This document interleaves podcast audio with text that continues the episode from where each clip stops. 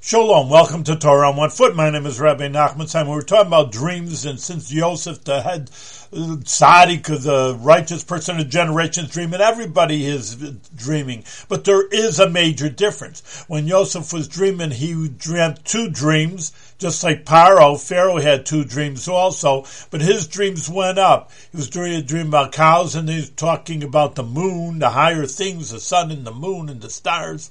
And the other hand, that Pharaoh was dreaming, but he went down from cows, which are animals, to vegetation, to grain. So what do we see here? That a Jewish person is always looking up, elevating themselves to a higher level, and that even appears in the dreams, but not so Pharaoh that he was going down, and he was, as we know the story, going to be going downhill within a few hundred years and not letting the Jewish people go and being evil about it.